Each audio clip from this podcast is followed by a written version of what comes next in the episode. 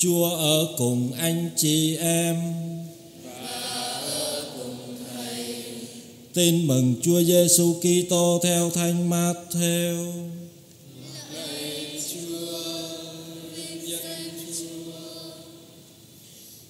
Khi ấy Đức Giêsu cất tiếng nói: Lạy Cha là Chúa tể trời đất, con xin ngợi khen Cha. Vì Cha đã giấu không cho bậc khôn ngoan thông thái biết mầu nhiệm nước trời, nhưng lại mặc khải cho những người bé mọn. Vâng, lạy Cha, vì đó là điều đẹp ý Cha. Cha tôi đã trao phó mọi sự cho tôi, và không ai biết rõ người con trừ Chúa Cha cũng như không ai biết rõ Chúa Cha trừ người con và kẻ mà người con muốn mặc khải cho. Tất cả những ai đang vất vả mang gánh nặng nề hãy đến cùng tôi. Tôi sẽ cho nghỉ ngơi, bồi dưỡng. Anh em hãy mang lấy ách của tôi và hãy học với tôi. Vì tôi có lòng hiền hậu và khiêm nhường.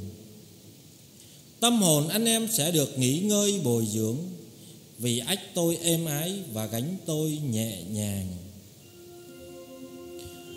đó là lời Chúa.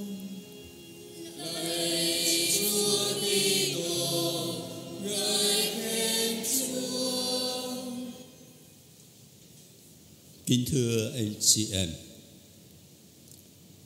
tôi ờ, không có con số thống kê chính xác nhưng qua quan sát và nghe nhiều nguồn thì người ta nói là ở Việt Nam chúng ta hầu hết người dân có niềm tin vào ông trời mà người công giáo chúng ta gọi là Thiên Chúa. Thế nhưng bây giờ nếu mà chúng ta đặt câu hỏi cho từng người, Anh chị tin vào ông trời, Anh chị tin vào Thiên Chúa, Vậy thì anh chị hình dung thiên chúa đó, ông trời đó làm sao? Tôi đoán chắc là mỗi người một kiểu qua cho nên có một nhà tư tưởng đã từng nói là không phải thiên chúa đã tạo dựng nên con người theo hình ảnh của ngài, như kinh thánh nói, mà là chính con người đã dựng nên thiên chúa theo hình ảnh của mình. Mỗi người tưởng tượng thiên chúa theo sở thích của mình. Thế anh chị em hỏi tôi, vậy thì bây giờ mình phải đi tìm cái dung nhan đích thực của thiên chúa ở đâu? Ở chúa giêsu Chúa Giêsu khẳng định trong bài tin mừng hôm nay, không ai biết Chúa Cha trừ Chúa Con. Và những kẻ mà Chúa Con mặc khải cho chỉ nơi Chúa Giêsu chúng ta mới biết được dung nhan đích thực của Thiên Chúa như thế nào. Thế bây giờ tôi xin anh chị em nhớ lại bài tin mừng vừa mới nghe. Trong bài tin mừng này, Chúa Giêsu cất tiếng, lạy Cha là Chúa tể trời đất. Con ngợi khen Cha vì cha đã giấu không cho bậc khôn ngoan thông thái biết mầu nhiệm nước trời, mà lại mạc khải cho những kẻ bé mọn. Chúa Giêsu xưng tụng Thiên Chúa là Chúa tể trời đất. Không phải chỉ có Chúa tể cõi đất này mà chúng ta biết là cái thế giới này, mà là cả trời cao nữa kìa.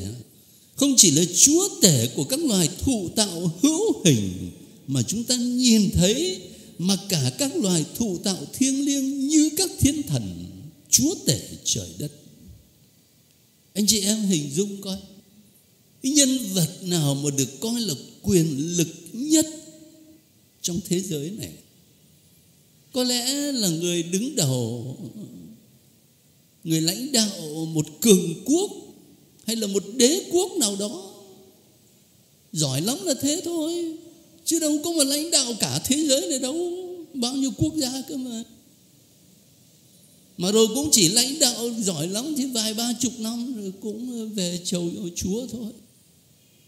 Thế còn ở đây á, Chúa Giêsu xưng tụng Thiên Chúa là Chúa tể, không những cõi đất này mà cả trời cao. chúa tể, trời đất. Và quyền năng của chúa bao trùm vũ trụ, bao trùm không gian và thời gian. Vĩ đại lắm. Thế nhưng, vị chúa tể trời đất đó lại cư xử ra sao? Ngài lại rất gần gũi, chăm lo cho những kẻ bé mọn. Cha đã giấu bậc khôn ngoan thông thái, mà cha lại mặc khải cho những kẻ bé mọn. Lạ lùng là chỗ đó. Rất cao sang mà lại rất gần gũi. Và anh chị em nghe thoáng qua thì có lẽ không thấy đâu. Mà bây giờ tôi đọc lại một hai câu để anh chị em sẽ nhớ ngay.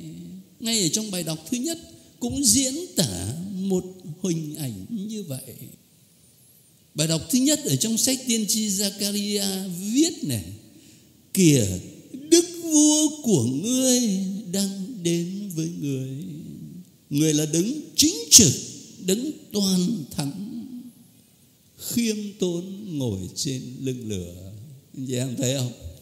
Một đảng thì được xưng là đức vua này, vua chính trực này đứng toàn thắng này tưởng ông vua đó làm sao? Ngồi trên lưng con lửa. Một cái con vật rất là hiền lành rất là khiêm tốn. Và hình ảnh đó được tái hiện nơi Chúa Giêsu vào lúc nào anh chị em nhớ không? Lúc mà Chúa Giêsu vào thành Jerusalem trong vinh quang đó, Ngài ngồi trên trên con lửa.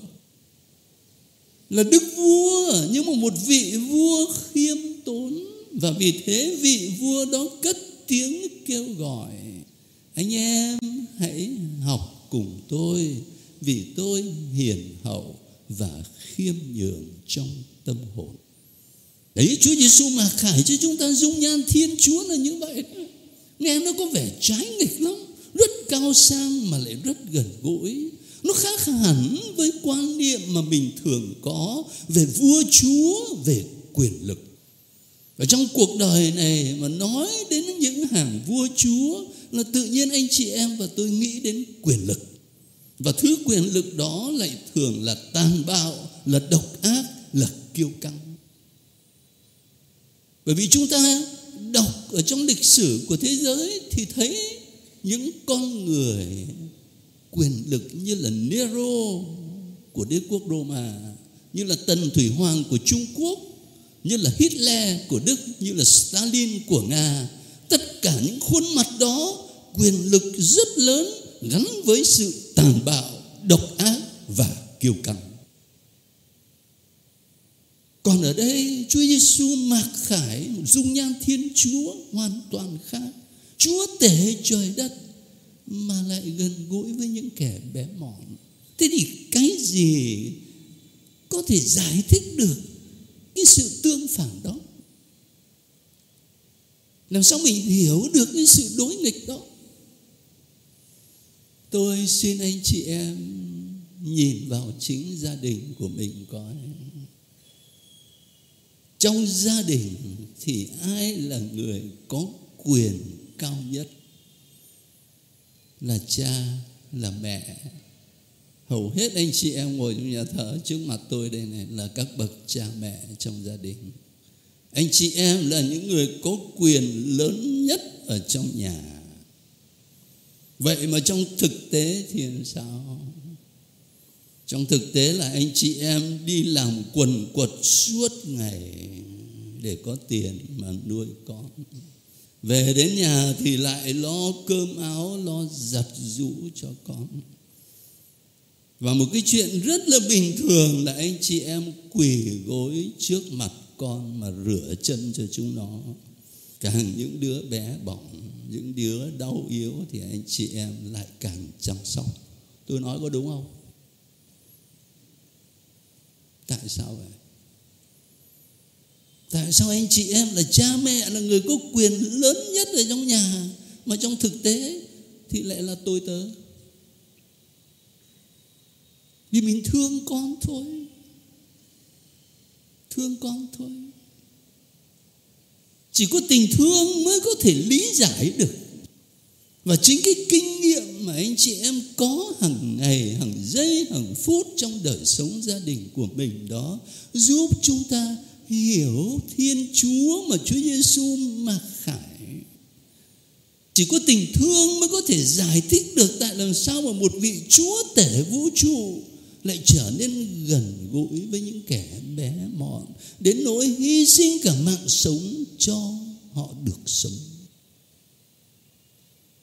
Thiên chúa của chúng ta là thế đó, là chúa tể trời đất, nhưng mà đồng thời chúng ta lại gọi chúa là cha. Trong tiếng do thái, abba, đó là tiếng mà mấy đứa nhỏ, mấy đứa con nó gọi anh chị em là ba má trong nhà áp bà, bà ơi nếu chúng ta tin vào một vị Thiên Chúa như vậy đó thì mình được mời gọi để sống làm sao? Chúa Giêsu nói là các con hãy mang lấy ách của ta. Cái ách ở đây đó là hình ảnh để diễn tả lề luật của Chúa đó. Đã gọi là cái ách thì chắc chắn là nó phải nặng rồi, nó phải khó chịu rồi. Vậy mà Chúa Giêsu bảo là ách của ta thì êm ái nó êm ở chỗ nào? Êm ở chỗ này này. Mình phải sống theo lề luật thì chắc chắn là phải gò bó phải chấp nhận những hy sinh cách này cách khác. Nhưng mình biết rằng lề luật của chúa chúa ban không phải là vì chúa ghét mình, không phải chúa muốn áp chế tự do của chúng ta, mà là vì Chúa thương.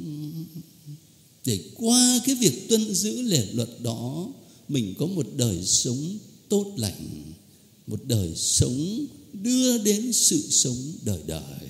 Cũng giống như anh chị em vậy. Anh chị em là cha mẹ trong gia đình. Anh chị em đặt những kỷ luật ở trong nhà rồi dạy con khi đi ra ngoài đường thì con phải làm thế này, phải làm thế kia. Có phải vì anh chị em ghét con cái mình không? Không có đâu. Thương quá ấy chứ. Mà vì thương cho nên là phải tập cho nó khuôn vào kỷ luật từ bé để nó trở thành một con người đúng nghĩa là con người. Để nó không trở thành một đứa hư hỏng, buông tuồng sau này.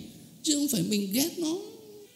Ách, êm ái là vậy đấy và khi chúng ta tin vào một vị thiên chúa như thế, thì trong cách ứng xử hàng ngày với nhau, Chúa Giêsu dạy chúng ta là hãy đến với ta, hãy học cùng ta, vì ta hiền hậu và khiêm nhường trong tâm hồn. Đấy là cách ứng xử mà Chúa mời gọi chúng ta đó, hiền hậu và khiêm nhường từ trong tâm hồn, chứ không phải chỉ là nhún nhường bên ngoài xã giao cho nó đẹp. Và nếu thực sự mình cư xử với nhau bằng sự hiền hòa, khiêm tốn đó, thì tâm hồn chúng ta sẽ cảm nhận sự thư thái, bình an. Và niềm bình an đó sẽ lan tỏa ra cho những người chung quanh trong gia đình mình cũng như trong môi trường xã hội mà chúng ta đang sinh sống và làm việc. Amen.